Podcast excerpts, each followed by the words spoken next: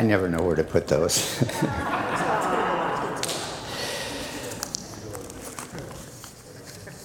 I think the choir heard I was preaching today and uh, decided. Uh, anyway, we're glad to be here and glad you're here. I want to read for you from our text. Our text comes out of Ecclesiastes chapter 9. I'm not going to read the whole thing, but I'm going to read the first part and the last part.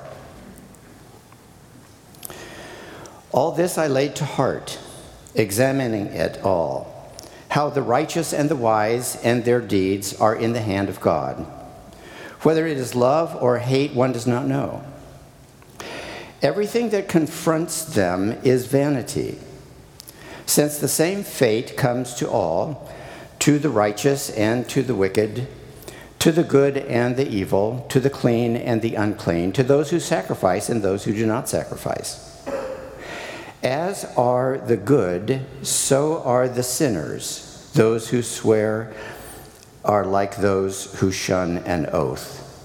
This is an evil in all that happens under the sun, that the same fate comes to everyone. Moreover, the hearts of all are full of evil. Madness is in their hearts while they live, and after that they go to the dead. But whoever is joined with all the living has hope. For a living dog is better than a dead lion. The living know that they will die, but the dead know nothing. They have no more reward, and even the memory of them is lost. Their love and their hate and their envy have already perished. Never again will they have any share in all that happens under the sun. Go Eat your bread with enjoyment, and drink your wine with a merry heart, for God has long ago approved what you do. And then skipping to verse 13, I have also seen this, this example of wisdom under the sun, and it, seems, uh, it seemed great to me. There was a little city with few people in it. A great king, king came against it and besieged it, and built great siege works against it. Now there was, a, there was found in it a poor wise man, and he, by his wisdom, delivered the city. Yet no one remembered that poor man. So I said, Wisdom is better than might. Yet the poor man's wisdom is despised, and his words are not heeded. The quiet words of the wise are more to be heeded than the shouting of a ruler among fools. Wisdom is better than the weapons of war, but one bungler destroys much good. This is the word of the Lord. Thanks be to God. Malcolm Muggeridge, some of you will remember the name Malcolm Muggeridge, a British journalist and satirist, uh, actually became a Christian under the influence of uh, uh, Mother Teresa in India. He had gone there to uh, do some work on her life and on her work. And um, so he became a Christian under her influence. First became Protestant, and then after a few years, felt that wasn't quite what he wanted and uh, converted to Catholicism. But he was a, he was a Christian person. Um, he said this about, uh, or he asked a question. He said, I like very much if I can read it here. I like very much, he said, um, the answer given by an octogenarian when asked how he accounted for his longevity. And the man said, Oh, just bad luck. just bad luck. Is it bad luck? Is longevity bad luck or is it good luck? Is it a blessing or is it a curse? Does it provide us with a way to look at the world in new eyes because we've never done this before at that age? Or is it something that we need to despise? Well, some have calculated that we live probably around 30,000 days. Now, for those of you who are already calculating, that's about 82 years. Um, but we sleep a third of that. So that leaves us about 20,000 days to live, to enjoy life, to see what life is all about, to understand life, and so forth. And that's what, about 55 years to experience and enjoy life. None of us has very long to live. Uh, in the whole history of time, we are a speck, if that, even if we make it to a century mark in our life.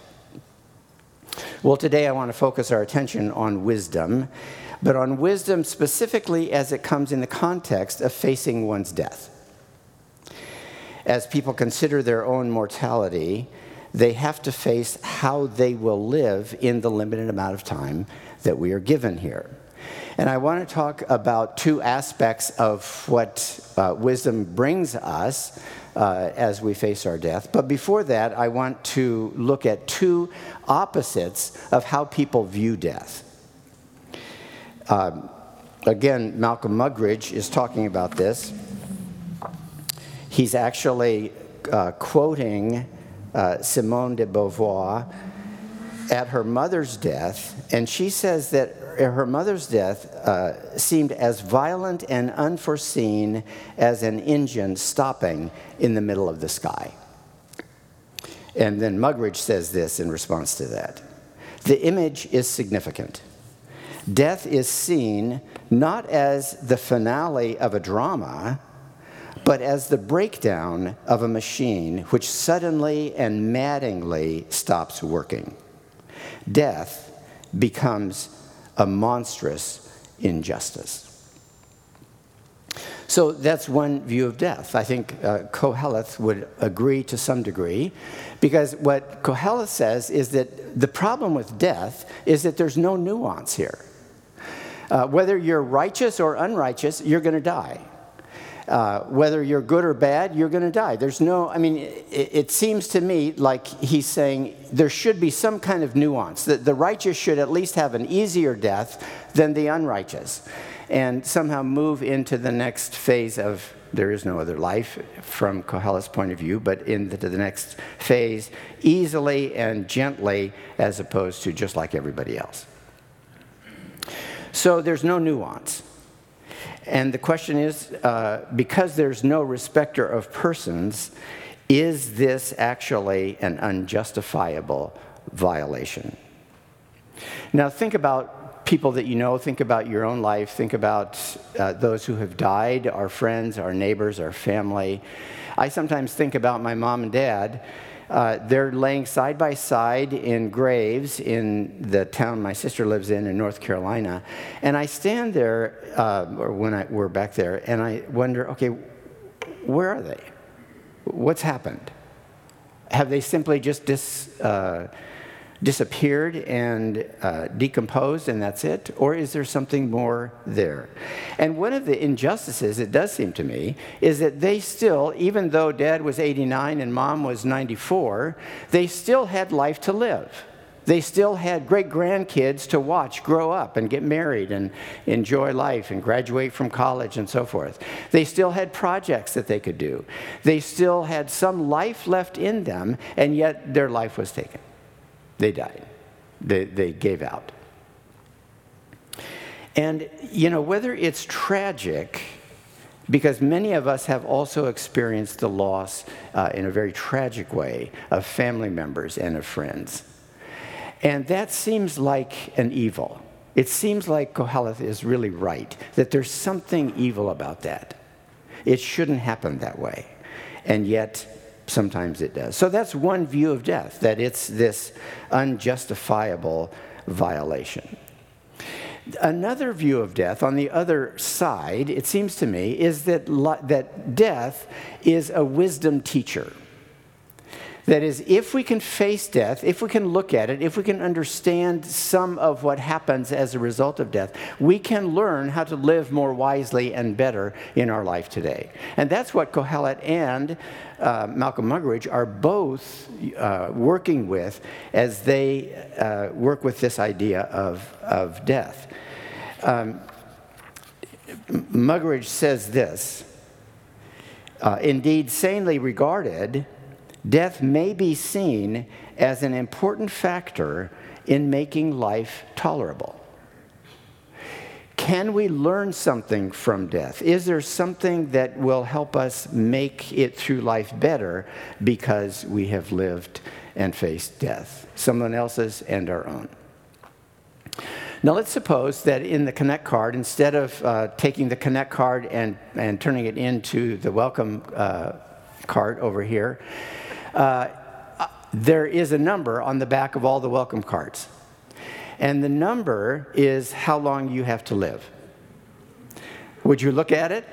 First of all, that's the first question, I guess. Uh, no, it's not really there. Uh, but, but what if it was uh, one or two? That is, one year or two years. Would that be good news for you or not so good news? What if it was 50, 60, 70 years? Would that be good news or not good news? And would knowing how much time you have to live on earth, would that in fact change the way that you live, change the way that you uh, negotiate life and friends and family and so forth?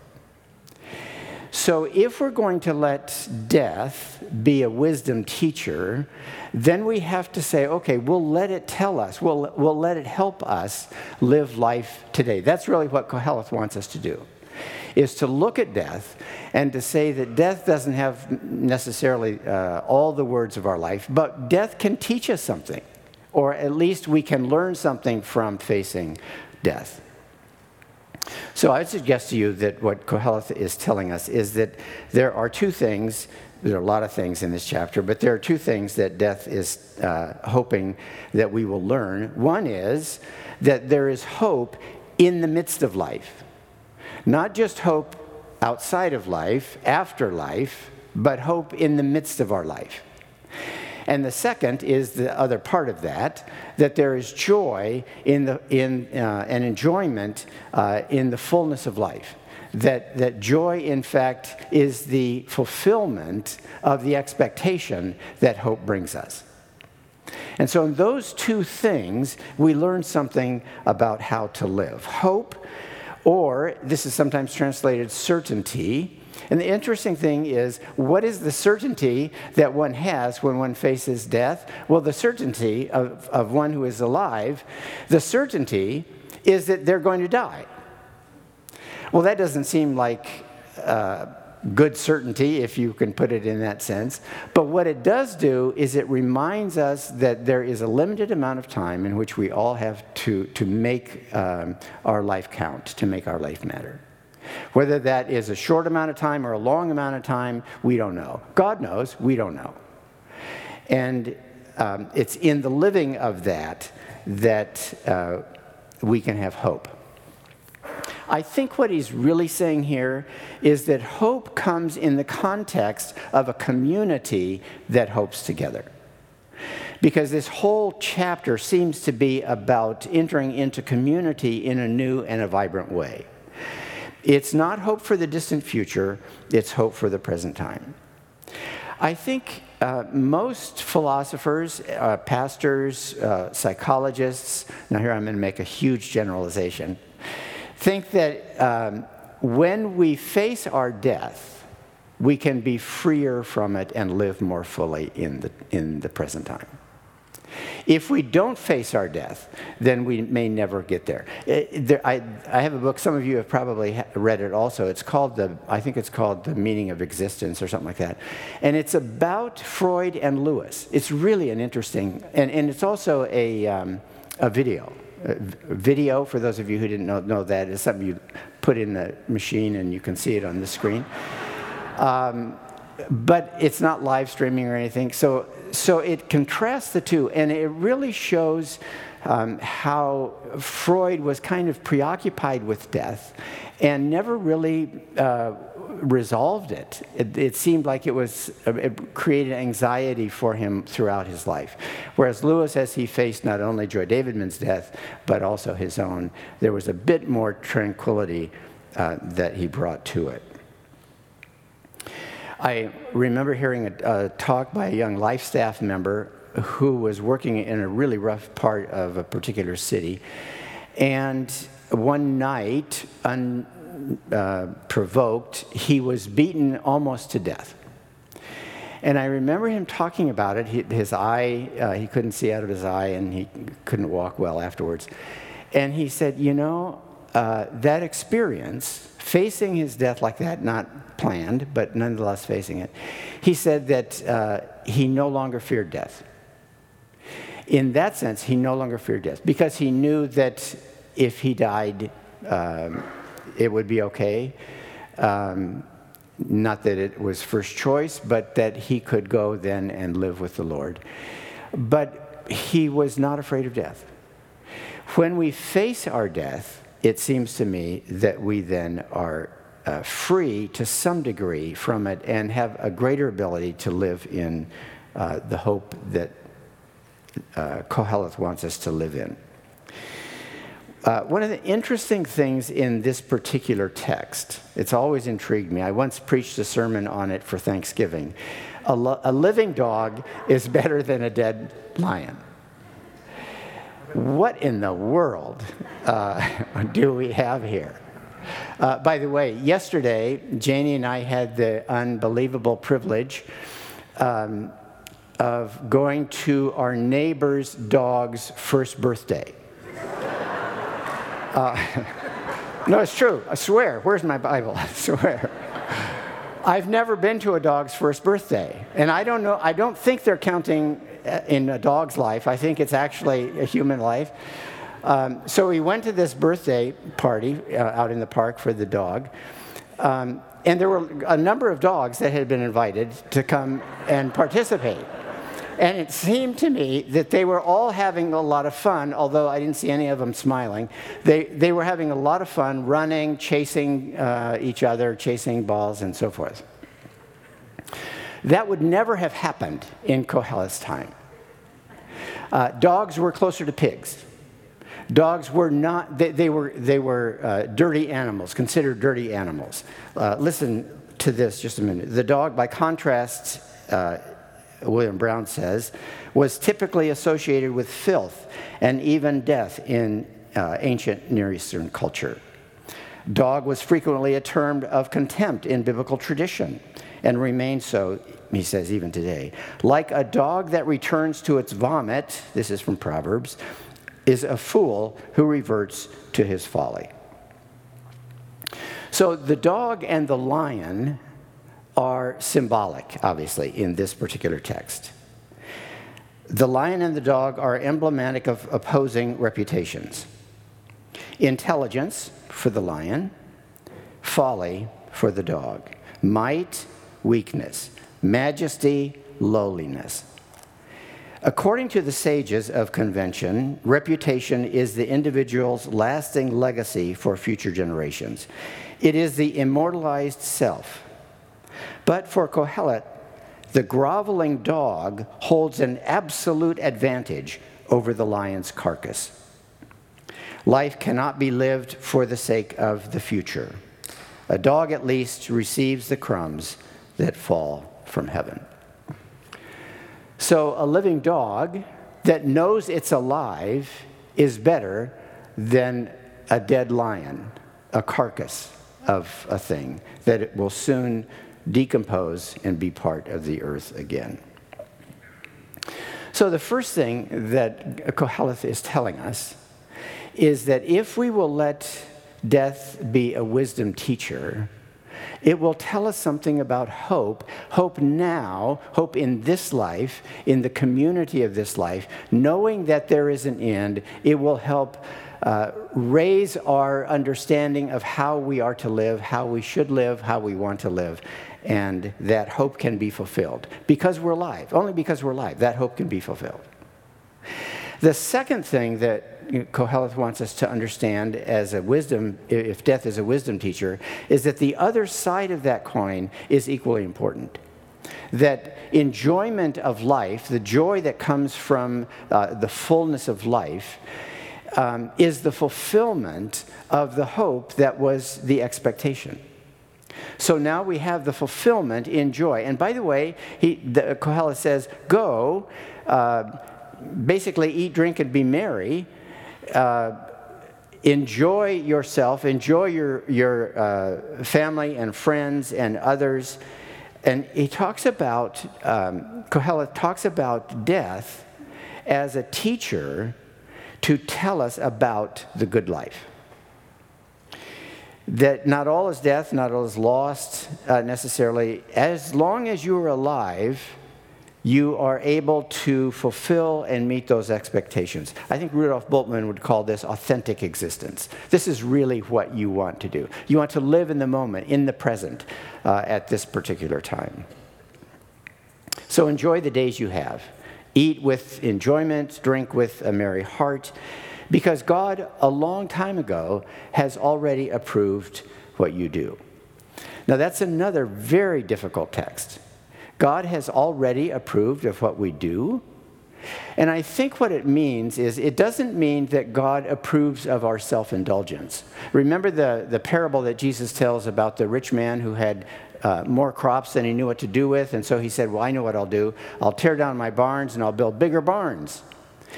And uh, then I will eat and I will drink and be merry and everything will be fine. And God in the parable says, Fool you don't know that tonight uh, your life is going to be asked from you. So it's not talking about self indulgence, it's talking about the gifts of God, the gifts of God that come to all people, and enjoying and reflecting on the gifts of God in the context of community. I think that's really what the, uh, the second part of this is the enjoyment of life. It's authentic existence in the community that God has called us into. Okay, so hope is the expectation, uh, joy is the fulfillment of the expectation. Neither is self indulgent. Okay, so let me then make a few closing comments. First of all, Kohelet seems to believe that death is the final chapter in anyone's life. When you juxtapose this with the New Testament, you realize that there is more that needs to be said. Because in death, as the final statement of one's earthly life, the New Testament tells us that it has been conquered in Jesus Christ. There is the death of death in Jesus Christ's resurrection. So that, so that death is not the final word. Kohelet's, words is not, is not the final word on what might happen to a person uh, in their life and in their death what this belief does is to broaden the hope of what might come to us in our earthly life and what might come to us in our post earthly life. Our hope is not only in this world. Kohelet, I think, would say our hope is in this world. And I think that's a really good news to hear. But it's not only there. Some would say that when we are born, we begin to decay and die so that we're always in this process of growing and decaying and dying all through our life. Listen to what uh, Bob Munger said at a funeral. We had a mutual friend. Uh, he was a friend of the family. We were friends of the, of the woman that, that passed away uh, in a small group with them.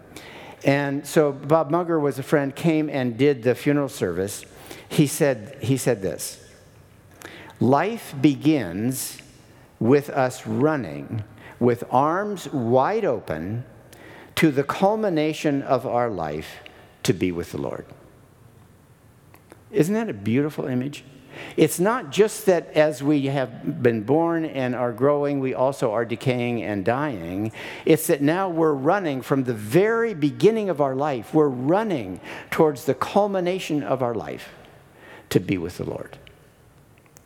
Dietrich Bonhoeffer said when he was being taken to his uh, execution, he said to the two guards, For, for you, this is uh, an ending. He's speaking of death here. For me, it's a beginning. It's a beginning. So that there is something hopeful that we can learn about facing death, not only in this life, but for the life to come as well. And so I would call this a deeper hope. Kohelet has a hope, but our New Testament and the death of death in Jesus' resurrection tells us that there is a deeper hope. Secondly, there is a broader banquet. I think what happens in the, the idea of hope uh, being expectation and joy being the fulfillment of that expectation is that that is all in the context of community, and it's often in the context of banquets. Eat, drink, be merry. Uh, this, is, this is food. This is uh, gathering together around a table. And that is a great hope. That's one of the blessings we have of being uh, in this life together. But it hearkens um, to something even beyond it. It can be illustrative of the great banquet that is going to come at the end of time. And what happens then is that this broader banquet, this, this bigger banquet, is really uh, what God is preparing for all people to come into his presence. So when we're walking with expectation toward the culmination of our life, or running, as Munger would say, we are doing so to come to this banquet table that is uh, shared before us. It's going to be a great banquet, and uh, we will sit and eat with one another and with the Lord at that banquet. So there is, in fact, a deeper hope. There's a broader banquet. There's also a grander equalism or um, equalization. I don't know how best to say that. One of the things that bothers Kohelet is that everybody ends up the same. Everybody dies. Everybody is going to be dead. It doesn't matter how good you were, it doesn't matter how bad you are, everybody has the same fate. And that feels like an, like a, an evil to Kohelet. On the other hand, does that not tell us something about uh, the equality of all people? That everybody is on the same playing field? And that God is also looking at people in that same way, that there is an equalness of, about God's care for people. So that in Matthew, in Matthew 5, we're told that God sends rain on the just and the unjust. God sends the sun on the, on, on the righteous and the, and the wicked. There is something here about death that equalizes everybody. And maybe the flip side of that is that the equalizing of that is not only in death, but also in love. Can we have eyes to see everybody the same? That is, everybody deserves God's love, everybody deserves honor, everybody deserves dignity. It doesn't matter who you are, what you've done, where you've been. God sees you, and God will send the sun and the rain upon you because that's God's good gift. Free gift. And God will send God's salvation to you as well. So there is this grand equalizer uh, that death participates in. So, what do we have? We have death. If we are willing, Death can become for us a teacher of wisdom, a teacher of wisdom that helps us hope in the present time, and on the flip side, see that hope realized in the joy that we have of gathering in community around the table. So, with that in mind, we also then take the next step. And we see that, that in our life, in our faith, in our understanding, there is even a deeper hope.